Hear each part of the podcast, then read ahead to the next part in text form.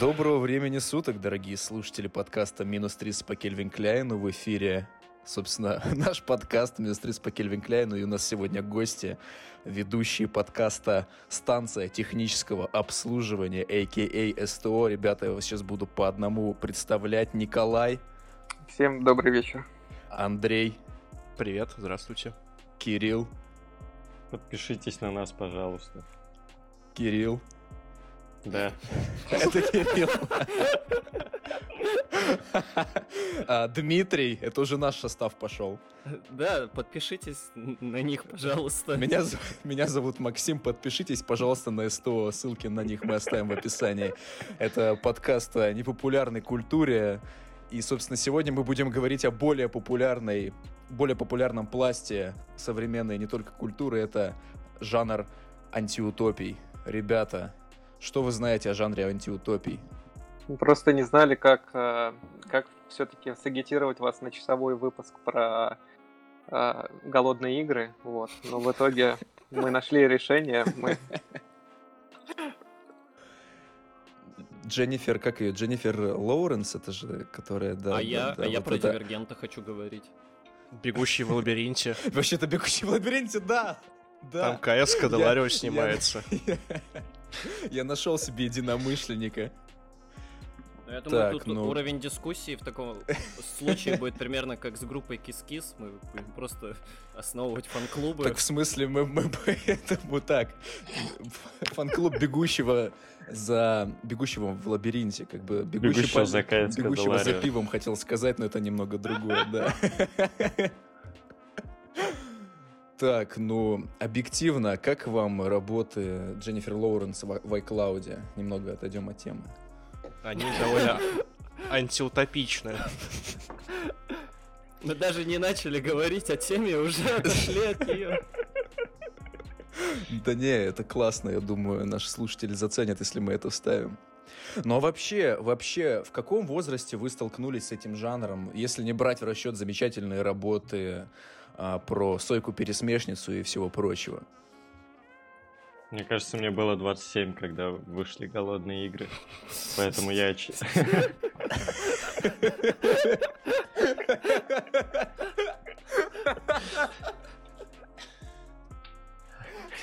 чё вы смеётесь над дедом?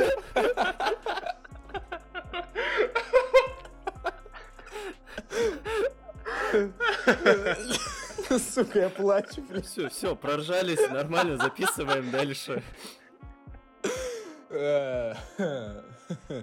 Я к чему говорил-то? Да. Потому что это супер популярный жанр.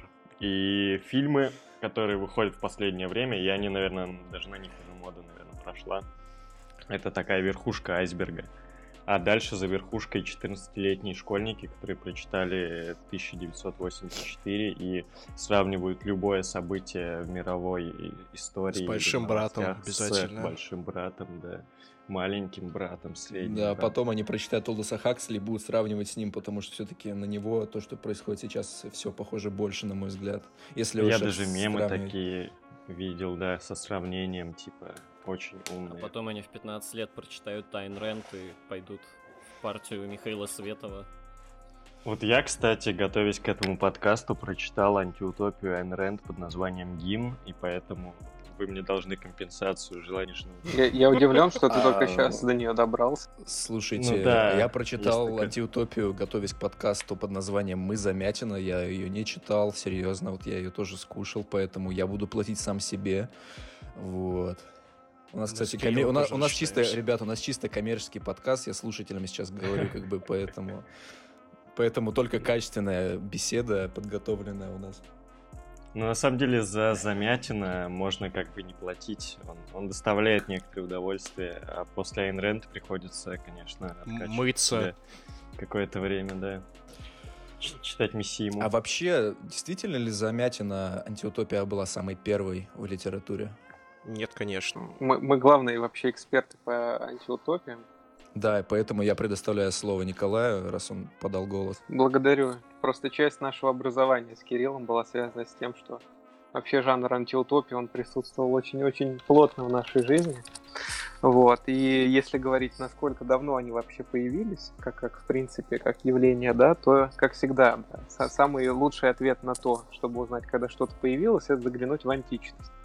И просто, наверное, первые антиутопии и утопии, как какие-то литературные проекты, они появлялись уже, да, как некий жанр, когда вы через художественный инструментарий можете рассказать о своих политических взглядах и идеях. Вот, поэтому, конечно же, это далеко не новый продукт, да, и большинство зумеров, которые сейчас его открывают для себя через литературу прошлого века, да, или через фильмы этого века, они, наверное, удивятся, да, будут удивляться, да, я, в общем, вы, надеюсь, поняли. Будут поражены. Будут поражены, спасибо. Отвал башки. Мои коллеги всегда подадут мне плечо, когда я буду лететь в говно, вот, поэтому это сейчас и произошло. А ты закончил? Да, конечно. Вот смотри, у меня есть небольшая, это как обычно, палка в колесо. Дело в том, что, ну, мы, наверное, об этом поговорим еще. Я понимаю, что ты считаешь, что антиутопия и утопия — это, по сути, одно и то же. И я также считаю, в общем, но... Ты начинаешь с козырей просто. Да, ну просто как... это спойлеры, Кирилл. Нас, подождите, нас все-таки спросили, когда появились антиутопии как жанр. И вот тут я не согласен, что какой-нибудь Платон, там, не знаю, Фалей Халкидонский или Евгемер и Ембул были авторами антиутопий. Все-таки антиутопии, наверное, появились в 20 веке, и Замятин, если был не первым, то точно был одним из первых, кто это.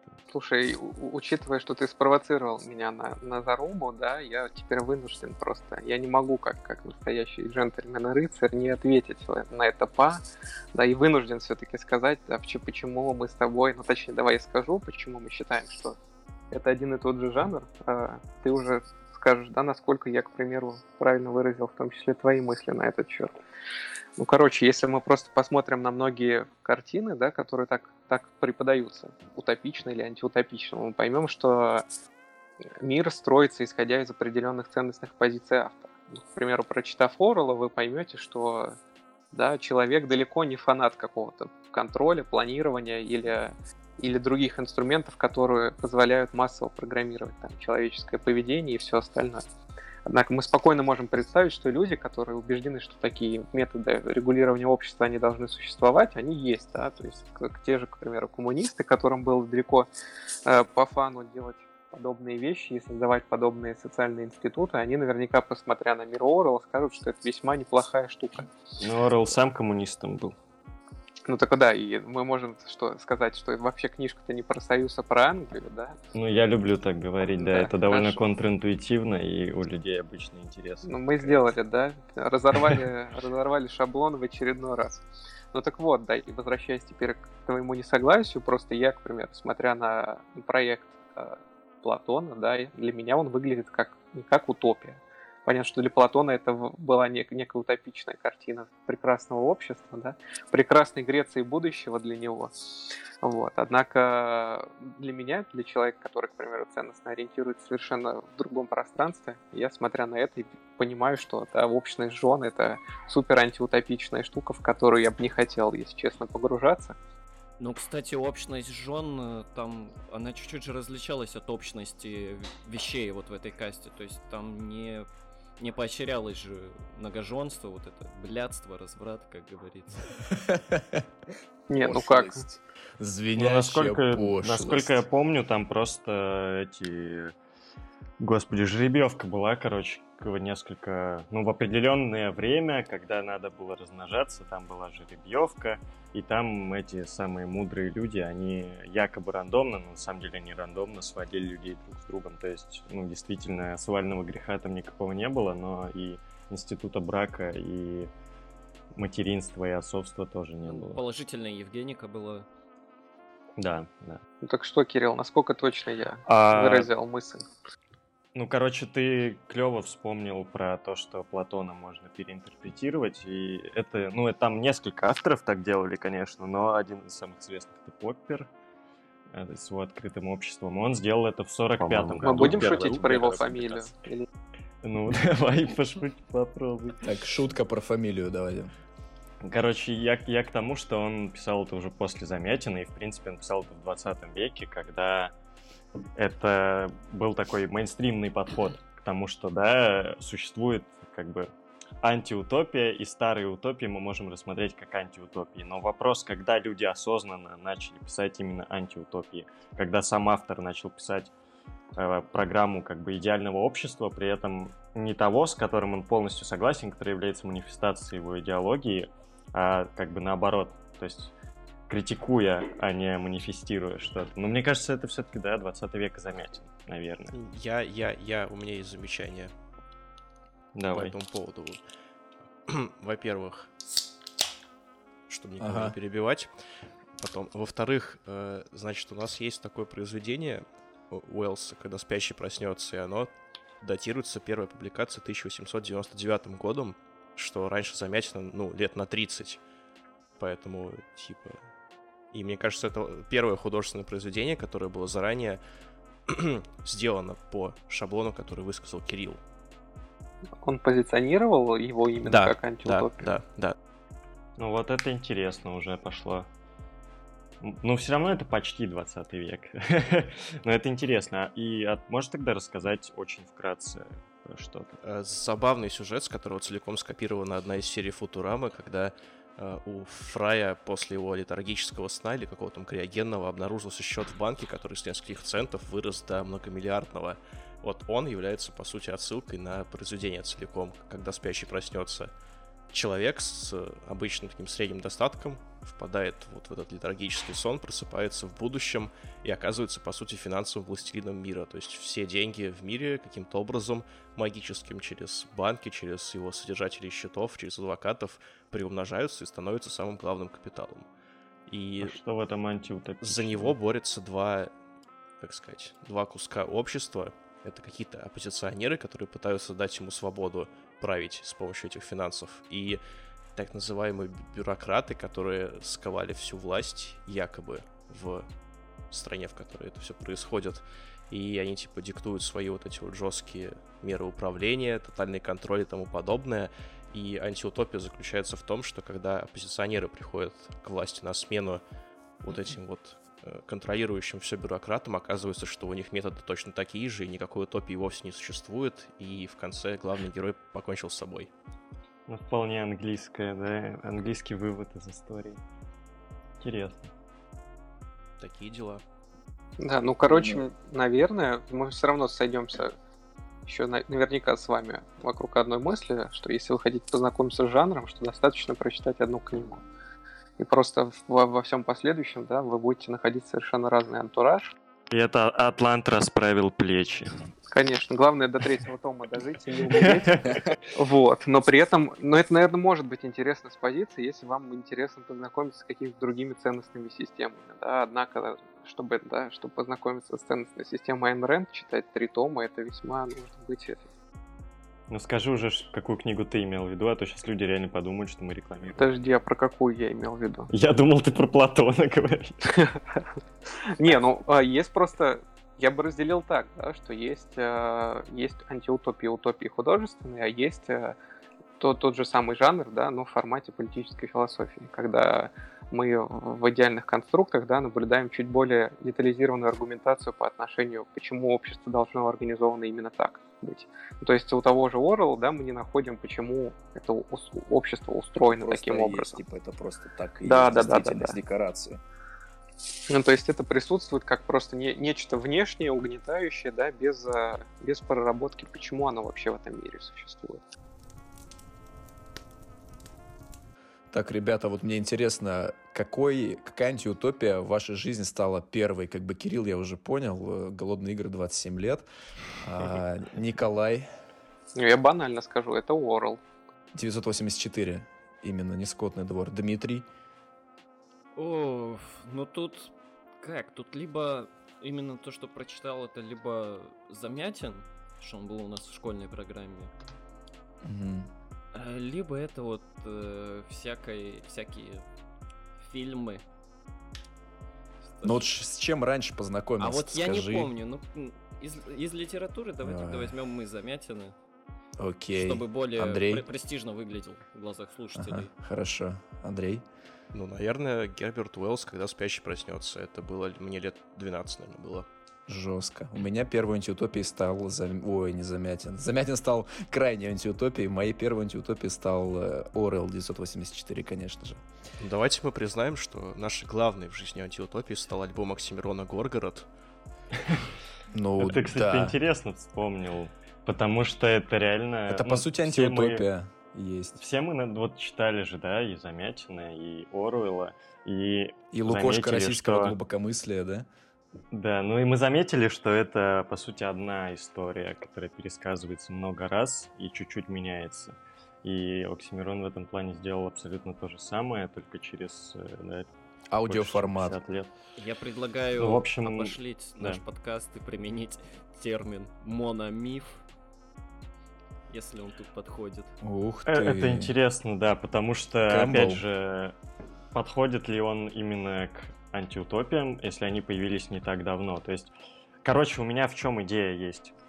Есть такая книжка, называется «Античная социальная утопия», в которой, кстати, ну, если вот кому-то супер интересна эта тема именно в античности, там все довольно... Если там, короче, закрывать глаза на ссылки на Маркса постоянные, потому что это 89-й год и российская... Ой, Советский Союз, короче.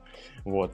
То там довольно хорошо просто раскладывается по полочкам вся терминология, все основные вот эти античные памятники, которые можно отнести к утопической мысли, в том числе не греческие, там, египетские, там, шумерские и так далее. В общем, там была мысль о том, что я забыл, что я, блядь, говорю.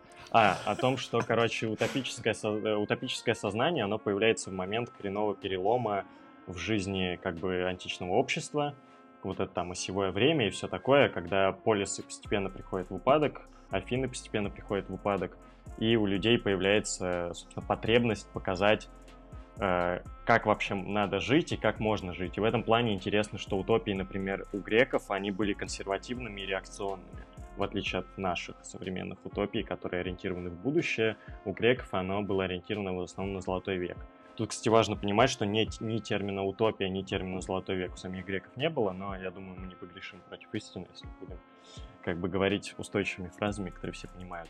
Короче, интересно что? То, что в период, когда, опять же, Афины проигрывают Спарте, все в Афинах плохо, там меняется несколько режимов, и аристократ Платон оказывается немножко все-таки за рамками, как бы, мейнстрима, он пишет свою утопию. Потом, в момент, когда полисы окончательно подходят к упадку, и уже не за горами эллинистическая такая царская цивилизация, Аристотель пишет свою утопию. Потом, да, опять же, когда уже эти все царства эллинистические тоже начинают загнивать, эллинизм откатывается обратно к границам Греции, появляются всякие вот эти вот фейковые тревел-блоги типа Евгемера и Ембула. С Ембулом непонятно, когда он был, но, в общем, и то это эллинизм. В общем, что можно сказать? Можно сказать, что антиутопия — это такая реакция на 20 век. Мы про 20 век много говорили на подкастах, и идея в том, что, опять же, к началу 20 века уничтожаются старые формы существования общества, империи такие сословно-аристократические, они почти по всему миру просто разрушаются в единый момент после Первой мировой войны. Нужно думать что-то новое, появляются очень сильные массовые идеологии там в 20-30-е годы, и, соответственно, интеллектуалам надо вообще-то как-то поразмыслить над тем, что им делать с фашизмом, коммунизмом, нацизмом, и как все это вообще должно работать в новом мире, в котором пока ничего не понятно. Вроде есть какая-то демократия, но вроде она, как бы, особо не распространилась и стала только хуже на землях бывших империй. И, в общем, короче, мне кажется, те феномены антиутопии — это вот феномен такого времени, когда ничего не понятно. И, возможно, поэтому сейчас, когда все более-менее стало понятно, этот жанр деградировал до подростковых каких-то очень таких поверхностных, шаблонных историй. Но возможно, что сейчас будет опять что-нибудь интересное, и утопии или антиутопии еще раз дадут миру. По-моему, сейчас как раз важное. Начинается что-то интересное и становится непонятно, что будет дальше, нет?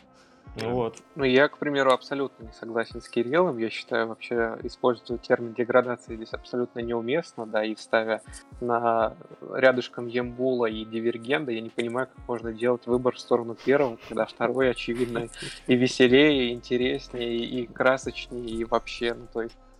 Ну, текст Ембула до нас вообще не дошел, поэтому мы не можем оценить, насколько этот приключенческий роман. Просто я не понимаю, как можно сравнивать античное Душнилова, да, с современными супер классными кинематографичными историями. Да.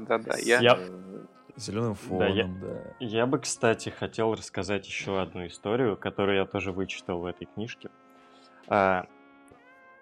Короче, есть такой исследователь Мамфорд, и он, короче, говорил, что жанр античной утопии греческой — это такая тоска по городу по восточному городу и такой ирригационной аквадиспотии. Это довольно забавно, потому что вот одно из утопических произведений Платона, чуть менее известное, чем «Государство», это, по-моему, это два диалога Тимея и Критии, но если философы меня зачморят за то, что я перепутал, то напишут в комментарии. В общем, там описан миф об Атлантиде и о древних Афинах.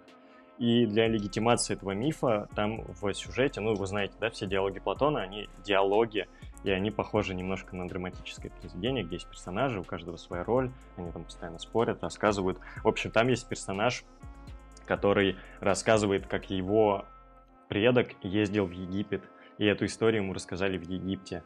И видно, что Египет — это такая штука, типа хранилище древнего знания для греков. Все-таки греки были классные, но они считали себя такими менее древними, менее классными, чем египтяне в плане мудрости. И поэтому, когда он рассказывает про историю про древние Афины и про древнюю Атлантиду, он говорит, что это все записано где-то там у египтян, потому что египтяне живут очень долго и все помнят. И к чему я все это? К тому, что Мамфорд говорит, что все вот эти построения утопические и Платона, и опять же вот этого Фалея, Халкидонского и других ребят, которых разбирает Аристотель, они все, во-первых, про город, во-вторых, они все очень заточены под геометрическое строение города, и это видно, опять же, в мифе Атлантиде, это видно даже в нововременных утопиях, которые уже в полном смысле можно назвать утопиями, типа Мора и Панеллы. Короче, описывается всегда очень геометрически правильный город, в центре всегда храм, всегда есть фигура царя, особо нетипичная для греков классического периода и так далее. Короче, Мамфорд говорит, что это все такая бессознательная тоска по древности, по вот этим городам аквадиспотии, и поэтому в утопиях постоянно очень мелочно регламентируется бюрократически каждый шаг в жизни человека. Это и как раз и есть та вещь, которая нас в старых утопиях пугает и заставляет думать, что это антиутопии. Потому что мы-то привыкли, что мы все свободные люди, и что нам нельзя как бы указывать, что нам делать за закрытыми дверями и закрытыми шторами. Но вот, короче, возможно, действительно все это такое пережиток цивилизации, которая существовала до греков, по которой греки как бы немножко тосковали, так же, как не тосковали по Золотому веку.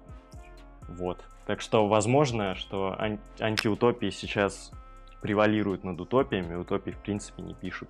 Именно потому, что мы больше не верим в Золотой век и в то, что раньше было лучше. Мы думаем, что существует прогресс и что лучше будет впереди. Вот как-то так. Короче, Кирилл просто решил подставить своих коллег и подготовился к подкасту. И теперь мы просто сидим и не можем ни что ответить, чтобы не выглядеть столь же... Я просто сижу и обдумываю все, что сказал Кирилл. Это круто. Ну, как говорил Александр Гельевич Дугин, возможно, стоит обдумать этот концепт, то, что чем дальше прогресс, тем лучше, и, возможно, раньше было лучше, и стоит назад обратиться, свой взгляд, действительно.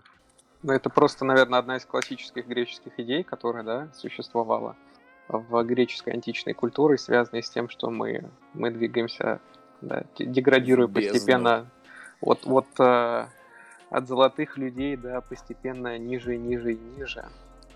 Да, это классика, но, кстати, тут тоже можно вот вспомнить Тимея, опять же, если я правильно помню название. Правильно назвался.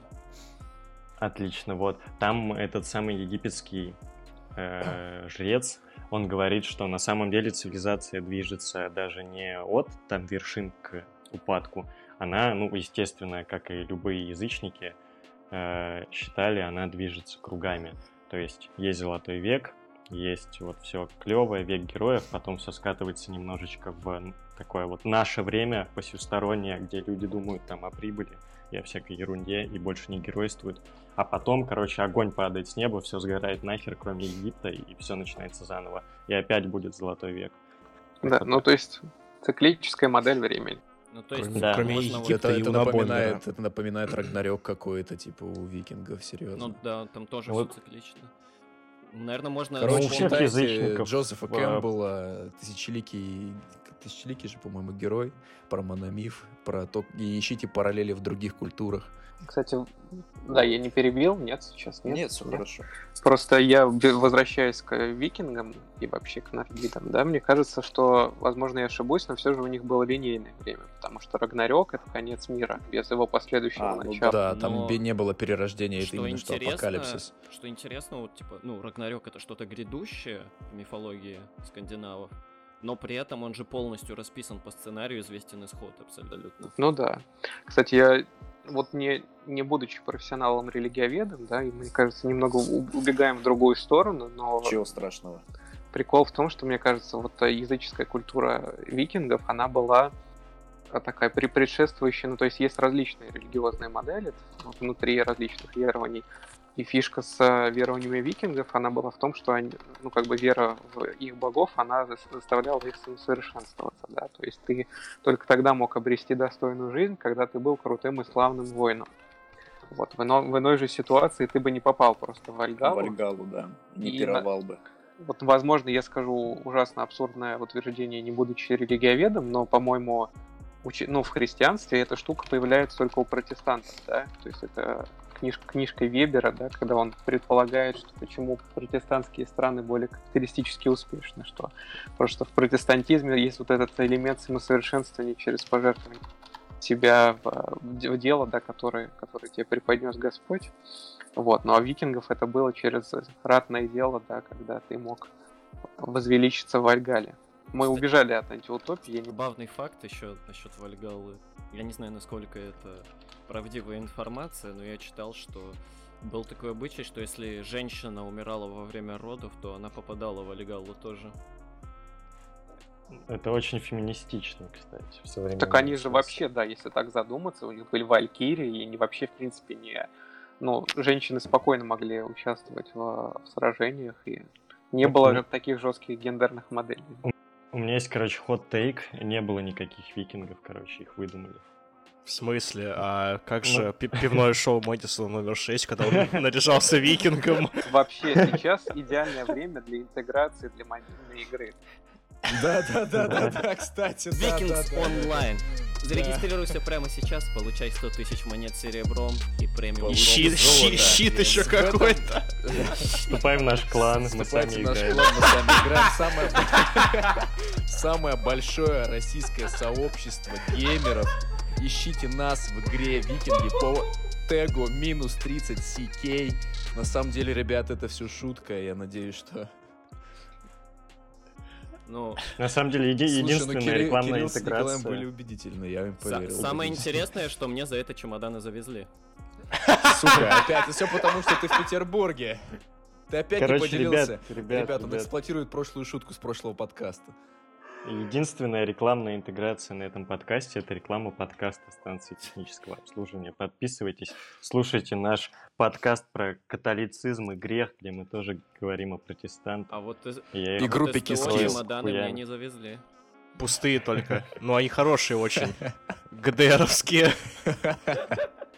Я думаю, что лучше мы уже ничего не скажем за сегодня, да, поэтому можно на этом и закончить. Тогда можно было с самого начала закончить, когда Кирилл сказал про 27 лет антиутопии, про голодные игры, я считаю, что это пушка. Я думаю, на графике прослушивания это будет самый пик, понимаете, все будут выходить после этого, понимая, что что-то дальше они душить начинают. Я думаю, все начали выходить после фразы, что это будет часовой выпуск про голодные игры, так что... Вот, у меня есть, кстати, вопрос к ребятам из «Минус 30» по Кельвин Кляйну. А вы читали Айн Рэнд? Я не читал Айн Рэнд. Я когда вижу обложку ее книги, у меня эпилепсия начинается почему-то. Если я хочу ознакомиться с атлантами, я иду к Эрмитажу и смотрю на них там, понимаете? К главному штабу, да. Но просто это пример довольно необычной антиутопии. Я как раз какой вопрос хотел поднять, который уже тоже немножко поднимал Николай. То, что... Жанр антиутопии, он все-таки такой очень легко спаиваемы с другими жанрами, особенно сейчас. Ну, кстати... И мы видим очень много подростковых, да, произведений, которые спаяны с антиутопией. С сумерками, да? Да, мы видим там и художественные произведения, опять же, и философские, и политико-философские произведения, и там очень часто постапокалипсис спаивается с антиутопией, поэтому можно вообще спросить, типа, насколько это самостоятельный жанр. Тут есть очень, на самом деле, я вот над этим вопросом думал, обсуждал его с ребятами из Колково. И... Да, у нас вот есть такие связи. Ну, знаете, эти ребята вот, на 2Ч со Сколково. Я 5 минут почитал Википедию, я понял, как различить, вот, допустим, вот, конкретно антиутопию от каких-то таких производных, как, ну, допустим, какие-то произведения в жанре киберпанк, где тоже может быть какое-то тоталитарное государство.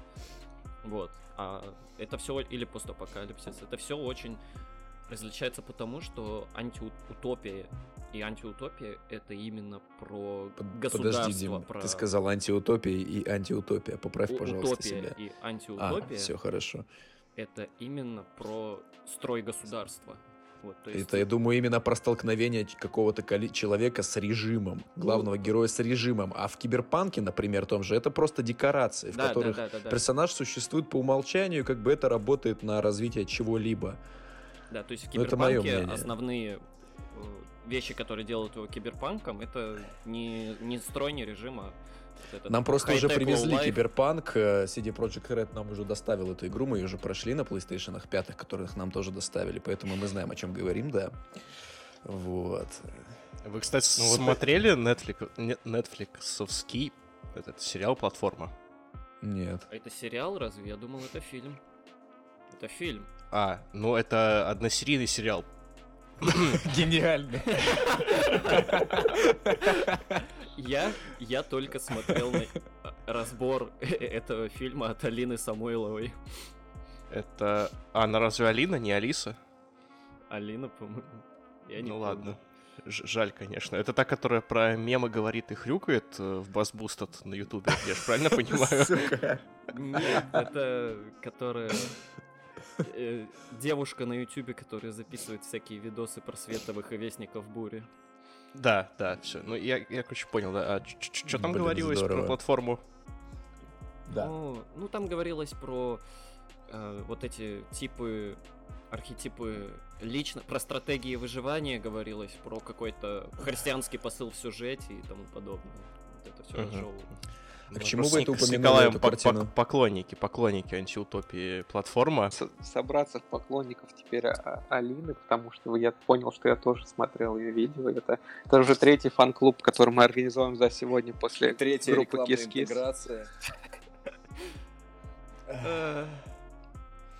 Надо на фон этого подкаста будет поставить музыку из магазина на диване.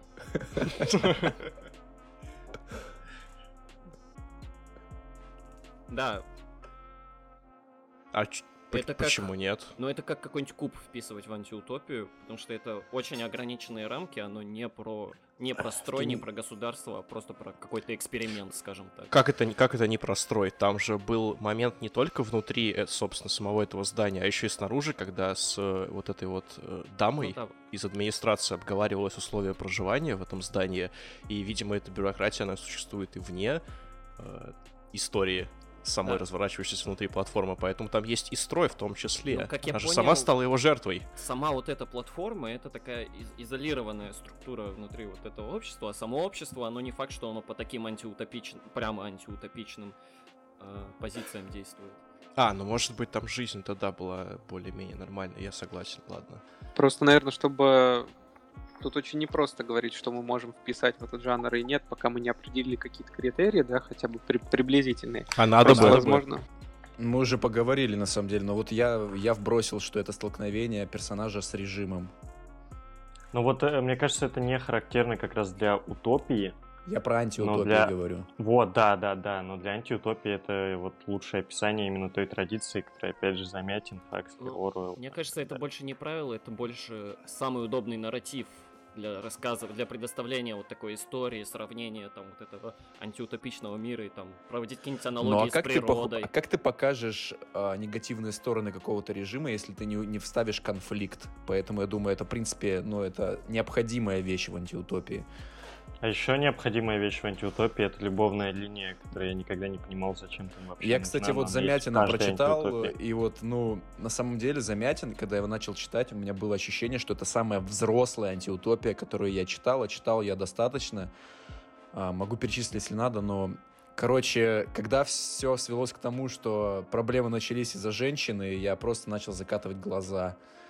И такое ощущение, что Замятин на момент написания, как бы я уважаю этого чувака, он учился в моем университете, он делал классные корабли, но такое ощущение, что он был просто вёрджином, потому что в любовной идеологии вот это все он не может. Вообще-то это лучшее произведение любовное, не пишется именно вёрджином. Слушай, у меня было ощущение, вот я не знаю, кто для меня на первом месте теперь по крутости диалогов, связанных с таким чувством, как любовь. Хемингуэй в... По ком звонит колокол? Или Замятин в «Мы».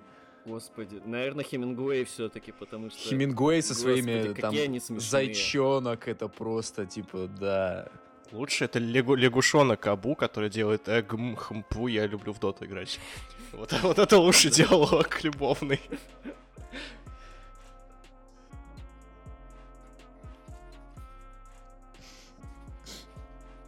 Ну, окончательное решение женского вопроса. На самом деле, женский вопрос меньше всего, наверное, был затронут у Брэдбери в 451 градус по Фаренгейту. Но там было это очень круто сделано, на мой взгляд. Кстати, вот это, погоди секундочку, это именно есть... Да подожди, ты же запомнил, что ты хотел сказать.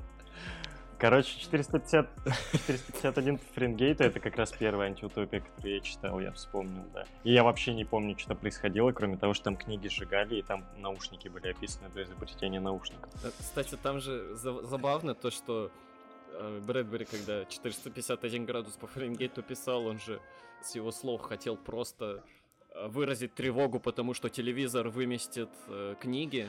Не только, Дим, он же вообще очень был...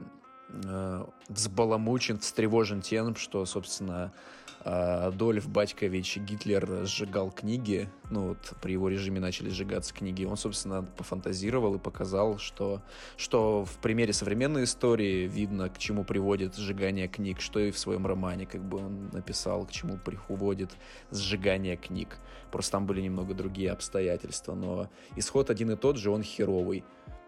Вот. Давайте Николаю дадим сказать, что... Да, Николай, извиняюсь. У него Альцгеймер.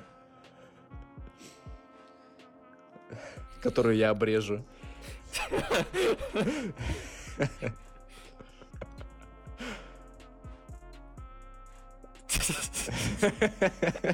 Еще одной паузы желательно. Я не буду вырезать, чтобы это было смешно, хорошо.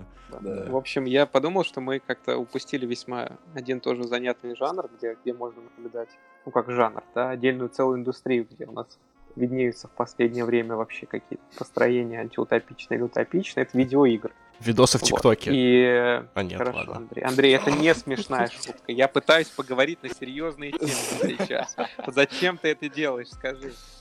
У нас самый серьезный и прохладный подкаст в истории Рунета вообще-то. Просто сегодня говорилось уже неоднократно про лучшую писательницу Айн Рэнд, да, и я вспомнил город Раптор в Биошоке. И... Да. И вообще, в принципе, вся серия, мне кажется, она весьма неплохо может залететь в тот жанр, который мы обсуждаем сегодня. Особенно, да, Infinite Shock, где у нас есть конкретно, да, воздушный город, в котором вроде бы такая, как модель идеального общества, которая потом выясняется, что нифига не идеальная. И... Ну, там вот что можно сказать про Биошок, то, что это произведение примерно, не знаю, сравнение, конечно, странное, двух поп-культурных явлений, но это такая попытка покопаться в американском бессознательном, очень похожая на то, что происходит, например, в первом сезоне «Настоящего детектива». Потому что, да, вот город в третьей части называется Колумбия. Колумбия — это гуманизация Америки, грубо говоря, да, которая была до «Дядюшки Сэма». типа, ну, женщины, которая представляет собой Америку. И, соответственно, что мы видим в этом летающем городе? Мы видим там старые американские ценности, да, поехавших протестантов, баптистов, расизм, какие-то вот такие вот старые, в общем, темы, и видим, как все это крошится по швам из-за коммунистов. Типа, да, в первой части, ну, это, очевидно, размышление о идеалах либертарианства. Оно, конечно, такое, ну, типа, это не серьезная критика либертарианства, вы там ничего особо не найдете интересного, но что вот мне там лично нравится, то, что одна из вещей, которые в итоге разрушают эту идиллию либертарианскую, которую построила мужская копия Айн Рэнд, его даже зовут почти Эндрю так Райан. Же. Да, Андрей какой-то там, тоже иммигрант из СССР, тоже, наверное, интересного происхождения, как Алиса Розенбаум. В общем, к чему это? К тому, что в итоге одна из вещей контрабандой, доставляемых в этот город, это Библии. И они во многом, типа, баламутят обстановку и приводят к разрушению. Хотя вот в чем слаб первый Биошок с точки зрения критики, в том, что в итоге там все рушится из-за каких-то мутантов, короче. То есть, может быть, если бы не было мутантов, структурно эта либертарианская утопия, она бы стояла веками, ну, кто вот знает. Это разрушение от мутантов, это же, скорее всего, сводится к аналогии вот этих, как они там, плазмиды назывались. Это их аналогия, сравнение, точнее, или как это правильно сказать, с наркотиками. Вот, то, что такое безнравственное общество, оно рано или поздно пошатнется и падет под своим весом. Спайсы, ну, да, плюс... я так всегда и думал. А мне кажется, что это скорее, ну, как бы такая визуализация аморальности общества, потому что там постоянно по этим граммофонам, не знаю, как это называется, по радио, в общем, там постоянно передают, что в восторге творец не скован ханжескими нормами морали. Да, и то есть можно экспериментировать на людях, можно экспериментировать как хочется, и в итоге, ну, типа, вполне очевидно тебе показывают, что ты, в общем-то, не бог. И когда ты пытаешься создать новый организм, ты создаешь просто очень плохую копию того, что уже есть, да, вот как в фильме «Чужой завет», там, например, такая история, но... что ты не бог, чувак. Но человек же создан по подобию бога, и в отличие от ангелов тех же может творить, созидать.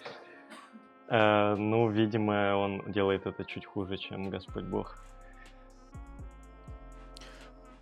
Так, ребят, ну раз такая пауза, чтобы подписать наш подкаст, помимо того, что у нас будет кликбейт в виде названия вашего подкаста, я также скажу про антиутопию. Я тут нашел интересный факт. В общем, написал, вы знаете, кто такой Чернышевский, я думаю, да? Как ребята из Архангельска. Вот. Да, вот. Он написал утопичный роман «Что делать?». И, собственно, к чему я это все говорю? Мы больше говорим про антиутопии, и в ответ на этот роман Достоевский Федор Михайлович написал антиутопичный роман «Записки из подполья», на который логику которого, невыносимую скуку упорядоченного рационального мира, в полной мере использовал, собственно, Замятин. Вот.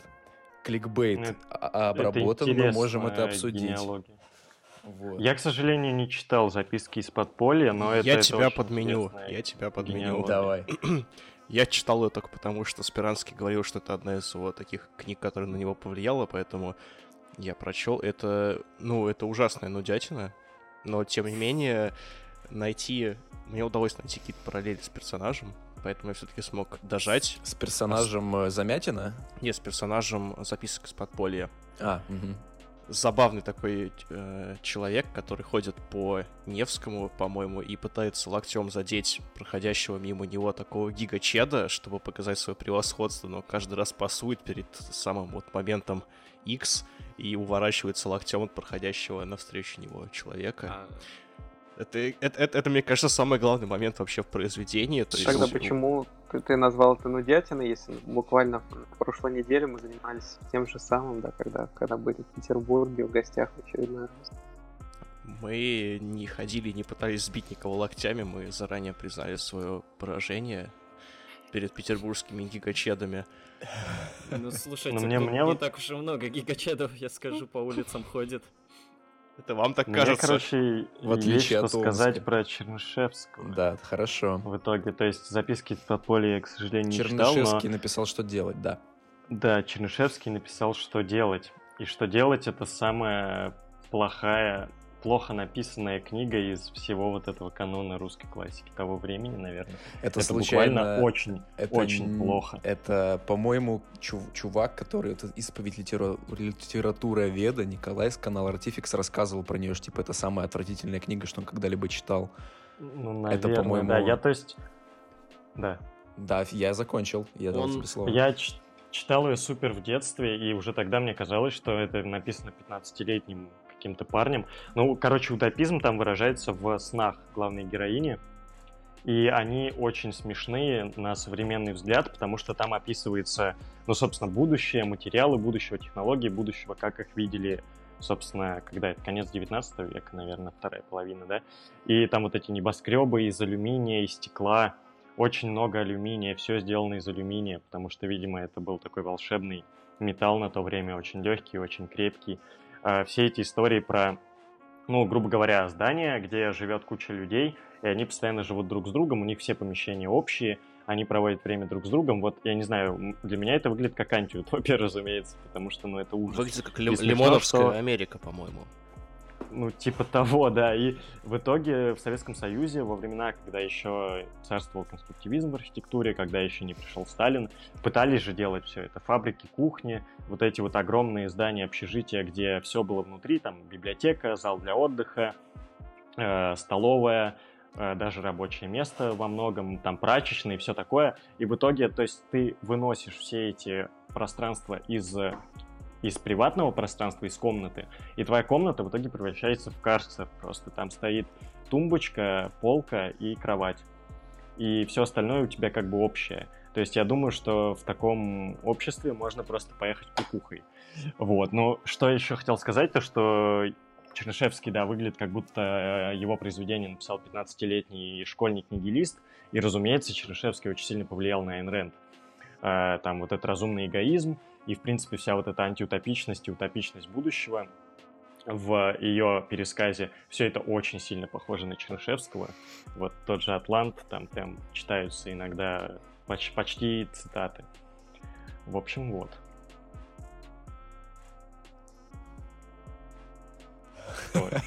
Блин, чувак, я смотрел этот видос, он очень красиво снят, но он очень бестолковый. Типа, все это можно за 3 минуты на Википедии прочитать. Я, кстати, пока готовился по Википедии к нашему выпуску, я заметил одну такую небольшую интересную деталь, то что антиутопия и утопия, они по тезисам, они довольно схожи. То есть у нас и в утопии там Томаса Мора, как возьмем одну из таких первых осознанных утопий. Вот. Один из основных пунктов в политическом взгляде строя — это отсутствие частной собственности. И во многих последующих антиутопиях 20 века у нас тоже присутствует отсутствие частной собственности, но уже как бы взгляд с другой стороны на этот вопрос. А у Платона ведь тоже отсутствует частная собственность. И, может быть, мы генеалогически можем оттуда это и как бы провести в современность. Ну да, утопия, потому что, ну, Мора можно, ну, она восходит прям к государству уже. Вот, да, то есть почему это... То есть тут важно понимать, что Платон не был коммунистом, да? У Платона нет частной собственности, потому что, во-первых, Платон — это абсолютно полисное сознание. Полис, как мы знаем, он строился как община равных, да? Вот есть такая красивая цитата какого-то историка, я забыл какого, то что железо сделало греков демократами, грубо говоря. Что это значит? Это значит, что изобретение железа, изобретение гоплитского строя, который, ну, предшествовал фаланге, для простоты назовем его фалангой, он приводит к тому, что каждый человек должен быть солдатом, и он должен быть абсолютно унифицирован. Потому что, да, вот строй, он состоит из одинаковых воинов, каждый из которых прикрывает там не только себя, но и человека слева щитом. И, в общем, если в обществе, в государстве, в полисе все не будут равными, то и этот военный строй, он очень быстро рассыпется, превратится там, одни будут на конях, одни там еще как-то, и это будет менее эффективно в условиях, опять же, вот полисной цивилизации греков. Поэтому мы можем сказать, что в самой Греции, в полисах очень часто проводилось уравнивание собственности. Слишком богатых людей могли облагать дополнительными налогами или заставлять их раздавать еду бедным, или просто выгонять из полиса, подвергать остракизму. То есть вот эта уравниловка, она как бы была в самой сути полисной жизни, и Платон ее просто доводит до того, там, что мы, например, могли видеть в Спарте или даже больше. То есть он говорит о том, что любая привязанность, привязанность к женщине, к роду, к ребенку, к собственности, к, там, к золоту, все это заставляет тебя действовать не в интересах полиса, а в интересах самого себя. Поэтому людей, которые потенциально должны служить полису, то есть воинов, и в особенности жрецов, философов, тех, кто правит, их надо ограничить, у них не должно быть собственности. Им должно все даваться, ну, в принципе, в достаточном количестве, но при этом у них не должно быть привязанностей. И отсюда уже идет то, что у них не должно быть собственности, не должно быть жен, не должно быть детей. И, в принципе, эта логика, она вот если читать там Афинскую Политию или какие-то античные истории о том, как развивался Рим, например, какие там законы постепенно вводились, всегда видно, что все это начиналось с того, что усиленно разлагалась родовая такая структура общества, чтобы все люди были не членами рода, а членами полиса. Потом все это приводилось в унификацию с военной системой, и там очень часто, да, население делилось по военным разрядам, даже в мирное время. И там, например, могли быть народные, опять же, эти сходки демократические тоже в рамках военного деления. И потом, собственно, в полисах, да, вот это начинается уравниловка собственности, чтобы каждый свободный гражданин был равен другому. Короче, к чему я все это хотел сказать? Потому что сейчас, опять же, для нас взгляд на то, что Платон хочет там, или утописты классические хотят лишить людей собственности, нам кажется, что это коммунизм. И даже самим коммунистам кажется, что это такой античный коммунизм или протокоммунизм нового времени, там, утописты, социалисты, все такое, но на самом деле как бы все это не совсем. Я на самом деле, Кирилл, поспорил бы с тобой относительно вот этого изложения полюсной жизни, потому что, к примеру, тут, наверное, очень много будет зависеть от оптики, да, и как мы подходим к тому, чтобы смотреть на то, что происходит внутри. Ну, конечно, я же согласен с тем, что, да, Платон — это не коммунист, но он не коммунист, потому что его проект, он как бы связан с социальной стратификацией, да, где у нас существует жесткое разделение, и ты просто не можешь каким-то образом переходить от одних этапов к другим, поэтому весьма странно его считать таковым. Однако вот та уравниловка, да, про которую ты говорил внутри полиса, ведь полис — это больше про политическое действие, да, и про то, что совершается на агоре, а не то, что творится в хозяйственной жизни. То есть хозяйственная жизнь греков — это не было тем предметом, который, в принципе, волновало их и входило в политическое обсуждение. То, что происходит у тебя на фазендах, внутри твоего личного персонального хозяйства, это не являлось то, что, ну, публичной жизнью и таким образом не регулировалось в качестве неких публичных моментов. Я, к сожалению, забыл этот умный термин афинский, но там были регулярные переделы собственности, которые вели к тому, что каждый землевладелец должен был владеть примерно равным участком земли. То есть, ну, это реально было, как бы я это не выдумал. Это же с инициативы правителей исходило, нет? Ну да, конечно. Ну, как бы с инициативы закона, так скажем. То есть полисная жизнь, она была в каком-то смысле правовым государством. Ну, короче, это не столь важно, наверное, да, в рамках сегодняшнего подкаста. Наши споры относительно того, что же было настоящим полисом. Это как фраза, знаешь, это которую сказал Фукидид, по-моему. Что полис — это не здания и корабли, это люди. Мне просто нравится эта фраза, потому что ее очень смешно перефразировали во втором фильме «300 спартанцев», когда там спартанская эта королева набрала все-таки войско и идет навстречу на помощь афинским воинам, и Афины в это время уже сожжены, и она говорит, что помните, что Афины — это не стены и камни, это афиняне и их боевые корабли. Я просто еще... Когда слушал тебя, ну, как наткнулся в своей внутренней рефлексии на другую мысль, связанную с тем, что, мне кажется, вот, да, тезис наших коллег, связанных с тем, что все равно в утопиях и антиутопиях постоянно фигурирует там государство или какой-то, к примеру, да, весьма агрессивный режим, мне кажется, это, в принципе, связано с тем, что утопии их очень часто именно как некий инструмент используют различные левые мыслители. Я бы это связал с тем, что большинство как бы левых, как современных, так и прошлых, они весьма положительно относятся к человеческой природе и допускают различного рода, ну, эксперименты с социальным конструированием. Да? То есть они, в принципе, допускают, что возможен некий проект, где мы все сами соберемся, подумаем и создадим новые правила игры, в которых мы сможем жить, исходя из наших ценностей. Чего-чего не...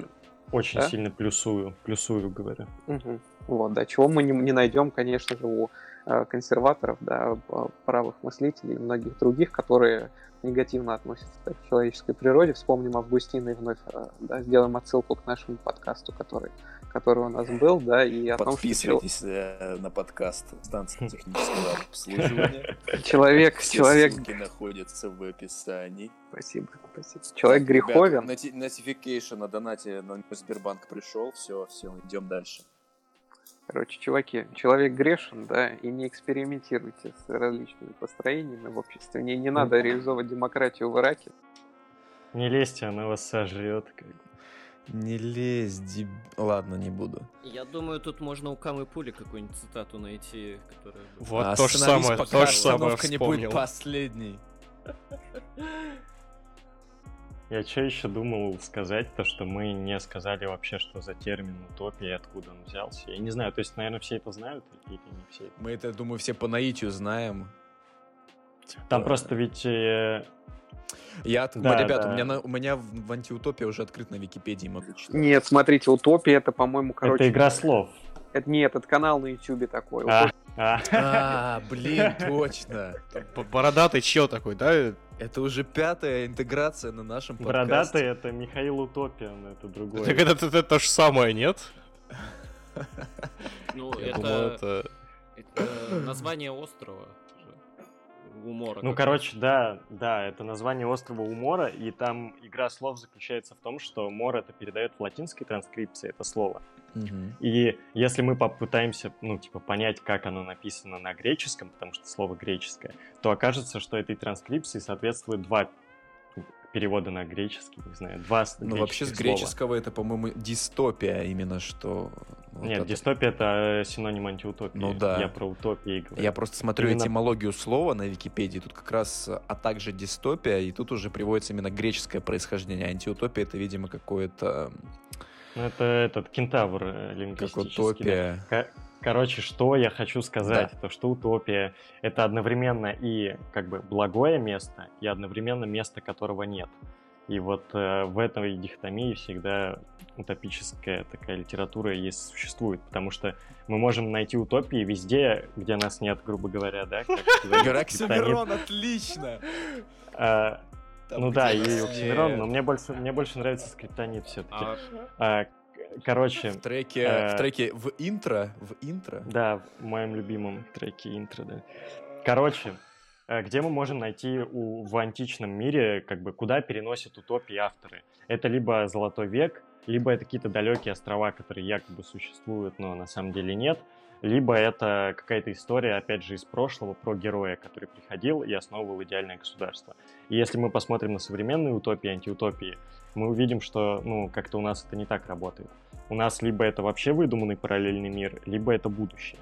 То есть вот опять же мы замечаем, что да, такое циклическое время, где все лучшее было во времена отцов в Золотой век, сменяется на такое прогрессивистское время, где все, что тебе интересно и все, чего не было в истории, можно перенести просто в будущее и сказать, что оно там будет. А по поводу антиутопии, дистопии, какотопии, это довольно забавно, что по сути это же все одно и то же. Но российские лингвисты, они различают именно... антиутопия, дистопия по тому, как это написано. Вот. Произведение, как написано. То есть это там, если оно написано там с сатирой, допустим, я точно не знаю, это антиутопия. Если там на серьезных щах, это там дистопия, как-то так.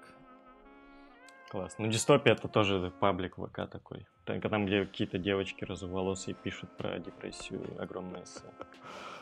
Интересно. Так, давайте тогда поговорим о том, перейдем к нашему последнему тезису. Если бы условный Николай писал сегодня книгу в жанре антиутопии, о чем бы она была? Она была бы о том, как меня окружают миллион копий барабанщицы из Кис-Кис. Так и они все гомосексуальные абсолютно. Не, а еще хуже, они асексуальны, потому что на это даже посмотреть нельзя будет. Нет, да, я не согласен, да, с этим. Нет, я... Когда он сказал про барабанщиц группы Кис-Кис, я подумал, что это утопия, но когда вы добавили, что они при этом асексуальны, тогда это реально антиутопия, это плохой мир, да. Я бы не хотел в нем жить. К сожалению. Уже сейчас. Так, Николай дальше что-то вроде хотел сказать. Да, что утопия, где я бы хотел жить, она недавно закрылась, да, потому что в Сиэтле она прямо в центре города образовалась, и, к сожалению, она не дожила до моего приезда и до... Парижская коммуна пала. Николай уже собрал чемоданы ГДР. Мне бы не пришлось даже ничего придумывать сейчас, я бы просто переехал в центр Сиэтла, однако теперь я вынужден говорить про барабанщицы из Кис-Кис, чтобы заполнить некую паузу. Вот, кстати, по поводу современных антиутопий. Можно ли назвать произведение, очень попсовое, но тем не менее я его люблю, Чака Паланика «Бойцовский клуб», чем-то напоминающее антиутопию современную? По сути, там тоже есть столкновение человека с режимом, ему тоже это не устраивает. Ну, вот. Мне кажется, это больше про человека, про борьбу с альтер-эго, чем про режим конкретно. Ну там же это как катализатор того, что с ним происходило. Это не только к нему относилось, правильно? Иначе не было бы бойцовского клуба. Есть наводящий вопрос. Там режим чем-то отличается от того, который существует в реальности? Да. Ой, наоборот, нет. Ну, тогда, наверное, это просто социальная критика, а не... Ну, давайте, чтобы зафиксировать, просто, мне кажется, Кирилл сказал сегодня весьма два важных критерия, да, относительно того, от чего мы, в принципе, можем отталкиваться, когда мы это говорим об утопиях. То, чего не будет, то, чего нет сейчас, да? Кирилл, повторите, пожалуйста. Про термин «утопия» или про что? Ну, это, во-первых, благое место, а во-вторых, место, которого нет. Но, то есть, если говорить про антиутопию, видимо, это место, которого нет и которое супер неблагое. Ну, слушай, если антиутопия — это отрицание утопии, то тогда мы как бы проводим отрицание обоих высказаний, и это неблагое место и место, которое есть. Опа. Ну, тогда это социальная критика, мы можем новости просто почитать. Ребята, это отрицание просто, и это уж такое бытие. С двух ног. Написано же другое. Иное написано, а вы что говорите? Иное — это энергетик такой, это не рекламная интеграция, у нас и так слишком много. Смотрите, мне кажется, вот как бы термин «благо», который появился, да, он еще раз, лишний раз подчеркнет вот это различие, которое, а точнее его отсутствие, которое мы хотели обозначить вначале, что просто каждый из вас, да, живя в своей ценностной системе, у него есть некое представление о своем персональном благе. Так вот, вы как бы, исходя из этого представления, строя то, чего сейчас не существует, вы, скорее всего, для себя построите утопию. Однако, если я человек, который не согласен с вами в вопросах блага, да, во-первых, мы не построим республику, а во-вторых, да, я, скорее всего, буду смотреть на этот мир как антиутопичный. Надеюсь, хоть один человек поймет эту отсылку к республике, и я сейчас не начал падать в пропасть, ну ладно.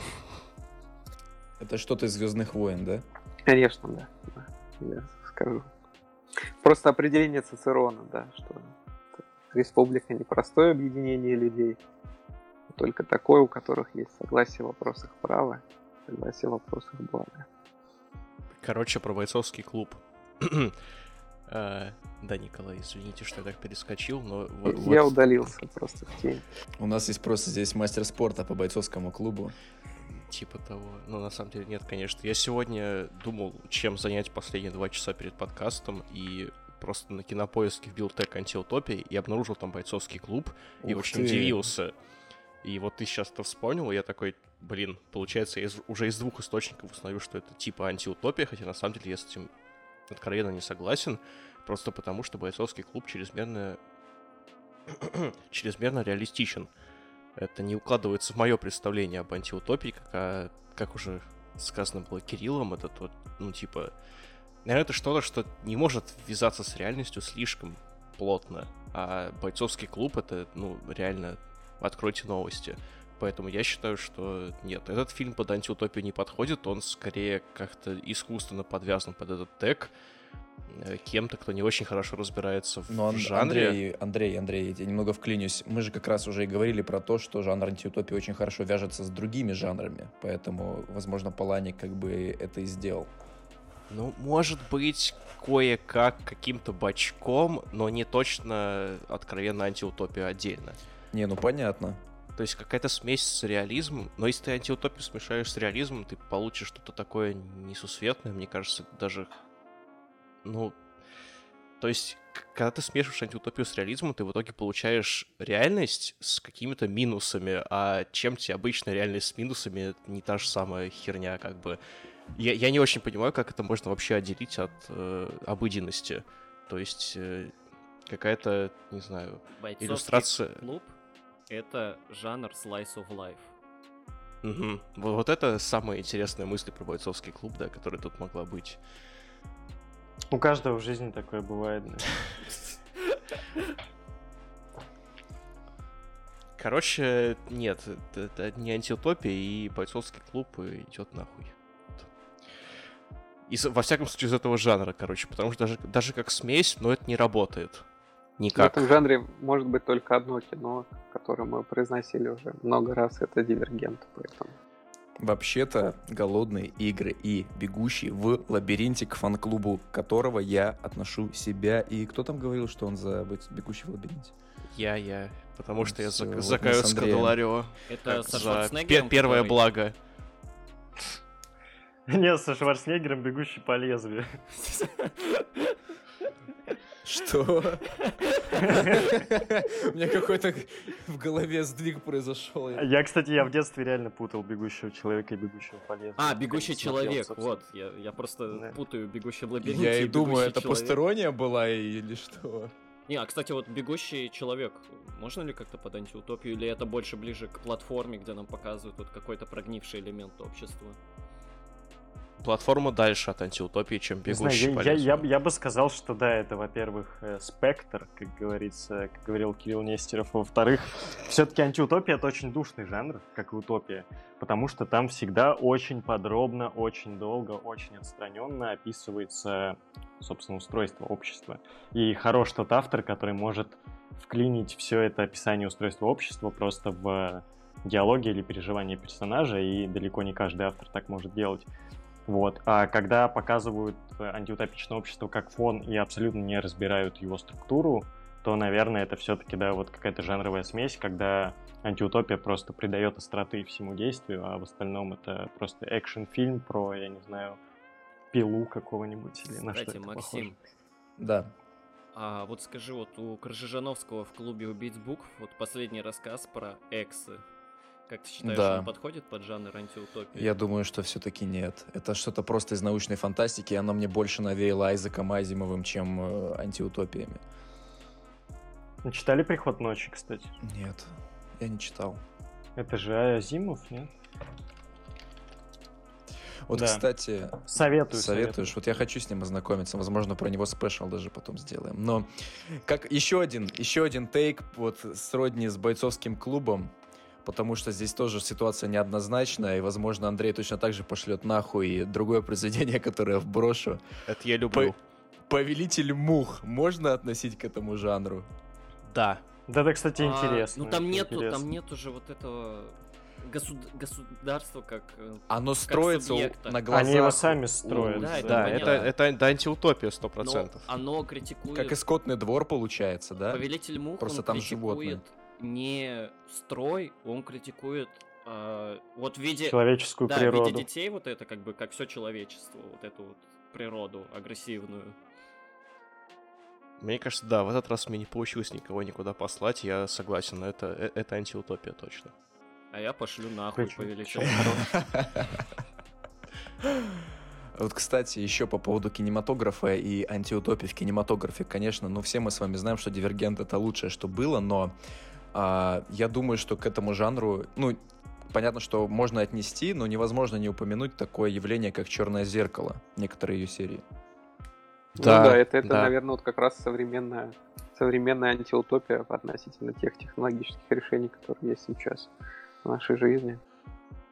Тут опять вопрос с государством появляется, но, наверное, здесь как бы... Нет, да, там есть... Я не смотрел все сезоны, я помню серию с первого сезона, когда... афроамериканец. Отличная серия, вот. Да. Одна из моих любимых во всем сериале. Когда они покупали себе скины, на беговой дорожке бегали. Да, это отличная штука. Кстати, да, это, наверное, я был поражен. Тоже больше критика современного какого-то строя, просто такая гиперболизированная. Ну, в смысле, это вот именно что отсылка к Хаксли, на самом деле, то, что они вот эту культуру потребления возвели в абсолют. Ну, а еще там, по идее, государство и строй, он подразумевается, хоть и явно не иллюстрирован. Ну да, он не показывается, там просто показывается жизнь как раз обычного человека, где происходит конфликт. Жизнь обычного... На почве любви, обратите внимание, как бы важная деталь и у Замятина, и у Оруэлла. Я бы сравнил это с жизнью обычного гражданина Китая с их social-поинтсами. Блин, там финал классный. Да. Классный, грустный и пиздец. Да. For real. Зачем вы напомнили эту серию?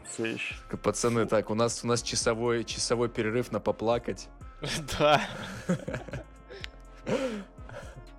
Пацаны не плачут, если что. Пацаны не плачут, пацаны ссут слезами, как любит говорить Николай. Ой. Что это, блядь, за звук? Это кто-то крикнул «Ауф» и сделал бас-буст или что? Или мне показалось? Почему я его не слышал? Но если я издал, то я соскользнул локтем с микрофона. Это ужасно. Это одно из самых лучших «Ауф», которые я слышал в своей жизни. По-моему, Гагарин с таким же «Ауф» в космос полетел. Ну, кстати, про антиутопии в текущих реалиях. Это же можно подвести под это, если фильм High Life, спешл, по которому вы можете послушать на подкасте СТО.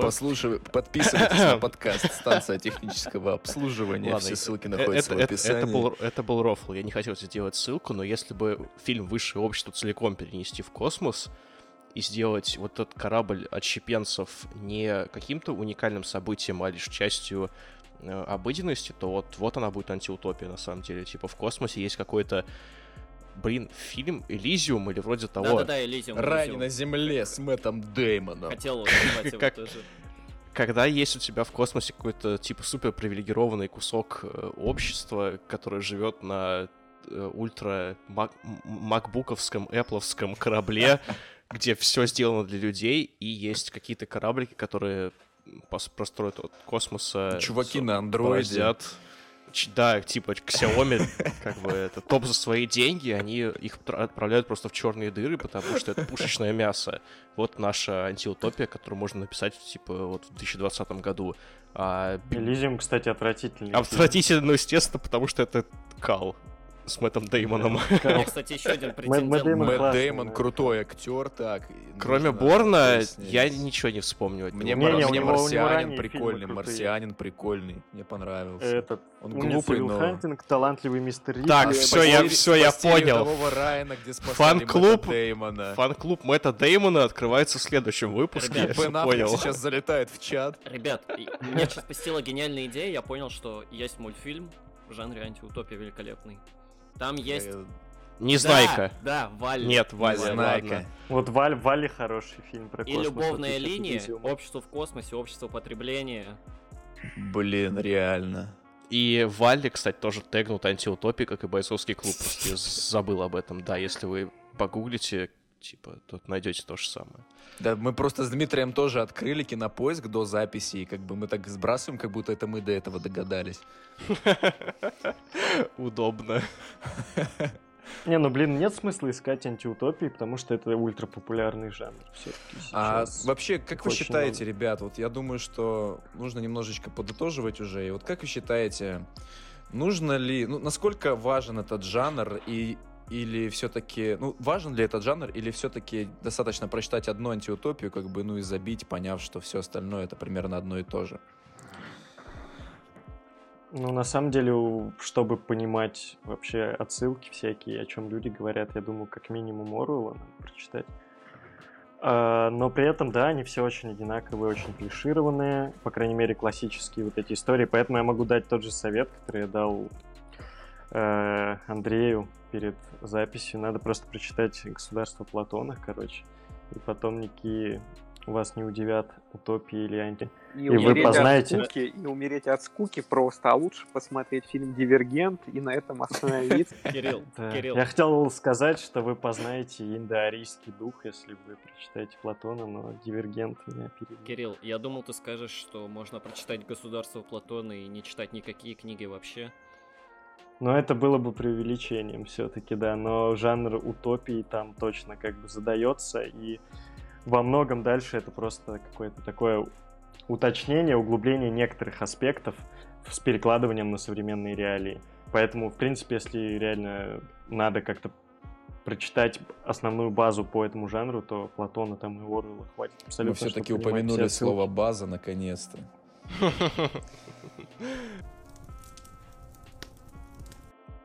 А еще меня не спросили, какую бы я написал утопию и антиутопию. Да. Я вообще спрашивал всех, иначе... А, нет, я Николая спросил. Нет, я считаю, мы должны остановиться на том, что как бы только я достоин ответить и построить утопию с барабанщицей из Кис-Кис, как бы, и на этом я выразил общее мнение всех. Да, я согласен, лучше утопии не придумать вообще. Она же некрасивая даже, господи, шо вы за симпы. Симпы? Я тоже люблю собираться в симпозиумы. Я украл эту шутку у Палагина. Попрошу не булить фанатов группы Кис-Кис, а высказаться по поводу своей личной антиутопии. Это интереснее. Да, Кирилл, выскажись, пожалуйста, по поводу своей личной антиутопии. Подписывайтесь на подкаст «Станция технического обслуживания». Я что хотел сказать, то что жанр-то поисчерпался и протух немножко. И, возможно, если не будет каких-то супер, вот опять же, общественных разломов или каких-то смен политических строев, то ничего интересного там уже не будет. Но, короче, когда говорят про утопическое сознание, а не про произведение в жанре антиутопии, вспоминают хилиазм, вот эту всю тему, я не могу выговаривать эти слова, миллениаризм, это называется. Ну, в общем, у христиан есть такое пророчество, да, такая идея о тысячелетнем царстве Христа на земле перед страшным судом. И вот говорят, что у анабаптистов была вот эта идея, которую они пытались построить прям сразу, не ждать типа Христа, а начать работать сразу. И вот это было одним из первых таких прикладных применений утопического сознания и построения утопии в Европе там нового времени или позднего средневековья, как-то так. Короче, как бы должна была выглядеть современная такая контркультурная клевая антиутопия. Короче, представьте себе пользовательницу ТикТока. Угу. Вот, это такая девочка-феминистка, которая записывает тиктоки, типа, загинай пальцы, если Кирилл, ты родился в той стране. Можно я одно пояснение сделаю для наших слушателей? Да, если вы хотите написать антиутопию Кирилла по его рекомендациям, знаете, мы уже все запатентовали, поэтому мы вас засудим. Кирилл, продолжай, пожалуйста. Да, ну, в общем, школьницы, которые записывают тиктоки про то, как плохо жить в России, потому что в России прессуют ЛГБТ плюс QR код сообщества. Ставь лайк, если нету бати. Вот, да, вот эта тема. Короче, вот эта школьница, она живет как бы в России, и внезапно настает тысячелетнее царство Христа на земле. И мы видим, как она живет в этом обществе, да, и, короче, как и плохо, как ей становится еще хуже, как Иисус принимает Конституцию, где написано, что аборты запрещены, и она записывает 10 тысяч тиктоков. А потом она вступает в подпольную организацию, короче, сатанистов и воюет против режима. Такая любовная линия-то где? У девочки с ТикТоком? Ну, у девочки с ТикТоком должна быть еще одна девочка с ТикТоком, желательно. Если будет экранизация, ЛГБТ, ее будет играть барабанщица из Кис-Кис. А вторую девчонку тоже барабанщица из Кис-Кис. Это как два Тома Харди. Да, два Тома Харди в фильме «Легенда». Кирилл, я хочу тебя разочаровать. Такой фильм уже есть? Нет, это скоро станет реальностью, когда Канье Уэст станет президентом США. По сути, да. Ну, кстати, вот не понимаю особого дроча на Канье Уэст. Он же как... У него жена же православная. Ну, ладно, она не православная, но она, типа, прихожанка армянской апостольской церкви, да, это так называется. Ну, это, допустим, в принципе, церковь гораздо более базовая, чем любая американская церковь. При этом муж у нее занимается каким-то странным протестантизмом, поет песни в церквях. Короче, вот, я видел это уже в Твиттере, но тем не менее скажу еще раз, что как только Канье Уэст примет православие, я его хоть в Россию президентом приглашу, но пока я не могу его поддерживать. Его можно поддерживать только за создание зебустов, я считаю. Это, в принципе, единственный аргумент, чтобы идти в... Не, программа у него клевая, если, по крайней мере, то, что я видел, опять же, в интернете. Запретите вакцинацию, да? Вот запретите вакцинацию, аборты, да, все такое. Там есть пункт запретить женщин? Мне нравится, как Илон Маск такой: я поддерживаю Канье Уэста, когда он сделал это заявление про вакцины и аборты. Я не поддерживаю Канье Уэста. Вообще, это тема для нашего следующего выпуска регулярного, поэтому, я думаю, мы не будем обсуждать Канье Уэста. Можем это сделать с вами потом. Ну что, пора финалиться? Знаете, я бы чем хотел подытожить? Я бы хотел подытожить. Вот помните вот этот мультик от Никелодиана про стрёмных школьниц? Спанч Боб? Да-да-да, как говорит Джинджи. Там в опенинге была строчка про что-то то, что трава зеленее у соседей за забором. Что-то там, где нас нет, горит невиданный рассвет, где нас нет, море рубиновый закат. Объявляем о новом альбоме подкаста СТО. Все 10 треков будут фитами с минус 30 по Кельвину Кляйну. И все они будут каверами на Оксимирона. Я знаю весь Горгород, на самом деле, типа без рофлов. К сожалению, я тоже. Блин, Андрей, хороший ты парень, Андрей. Вот мы с тобой из-за «Бегущего в лабиринте», как бы, из-за Оксимирона. Я не горжусь знанием Оксимирона. Я тоже не горжусь, но мне в свое время очень нравилось. Просто порой бывает, вырастаешь из того, что тебе раньше нравилось, понимаешь? Понимаю. Ауф! Снова ауф. Выкатываем со дворов. Можно мы вырежем это ауф и вставим перебивку в своем подкасте? Я забыл предупредить, мы ничего не вырезаем в подкасте. Нет, мы ее заберем себе и будем использовать как перебивку. Как джингл. Да. А мне все-таки интересна мысль про «Как говорит Джинджер». Да, что там было в конце? То мы тут с Андреем начали друг друга ласкать на Оксимироне, на лоне Оксимирона, если вы поняли, о чем я. Сука, как этого бога было, ладно. Там есть строчка, что кто-то сказал, что трава зеленеет в соседних садов. Да, мы перескочили с тех пор на... Да. То есть это вся мысль была? Конечно. В общем... Читайте «Антиутопии», смотрите «Дивергента», слушайте «Оксимирона» и подписывайтесь, слушайте, на подкаст «Кис-Кис». «Станция технического обслуживания», ссылки на которых будут в описании. С вами были Николай. Друзья, да, спасибо большое за то, что нас позвали. Не забывайте становиться нашими патронами, потому что помимо первого же заанонсированного фита с минус 30 по Кельвину Кляйну, вас также ждет мерч «Короля и Шута», и также мы анонсируем, что мы скоро... Разыграем вашу машину с обложки. Нет, мы делаем круче. Скоро мы запускаем для патронов специальные курсы по бесконтактному бою.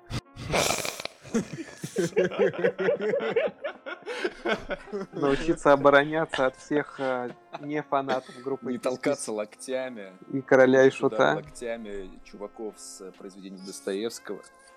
Да, в общем, спасибо большое, что позвали. Так, Кирилл, скажите ваше прощальное слово. Подписывайтесь на подкаст «Станция технического обслуживания». Это уже перестало быть смешным, да? Нет. Это все еще серьезно и никогда не было смешно. Хорошо, Кирилл. Всем пока. Я даже не знаю, что сказать. То есть антиутопия — это жанр во многом подростковый, но что-то из них прочитать обязательно нужно, чтобы понимать контекст всяких там, не знаю, статей, других книжек, того, что говорят люди и так далее. Поэтому я надеюсь, что мы хоть как-то заинтересовали и осветили тему. Всем спасибо. Андрей. Я хочу сказать, что если антиутопии важно читать, чтобы понимать какие-то, медийные вещи, то ценность антиутопии примерно такая же, как ценность просмотра ТикТока. Выводы делайте сами, как бы. Спасибо, что слушали подкаст. Дмитрий. Ауф. Замечательно. С вами был подкаст «Минус 30 по Кельвин Кляйну». Подписывайтесь на подкаст «Станция технического обслуживания». Всего доброго и пока.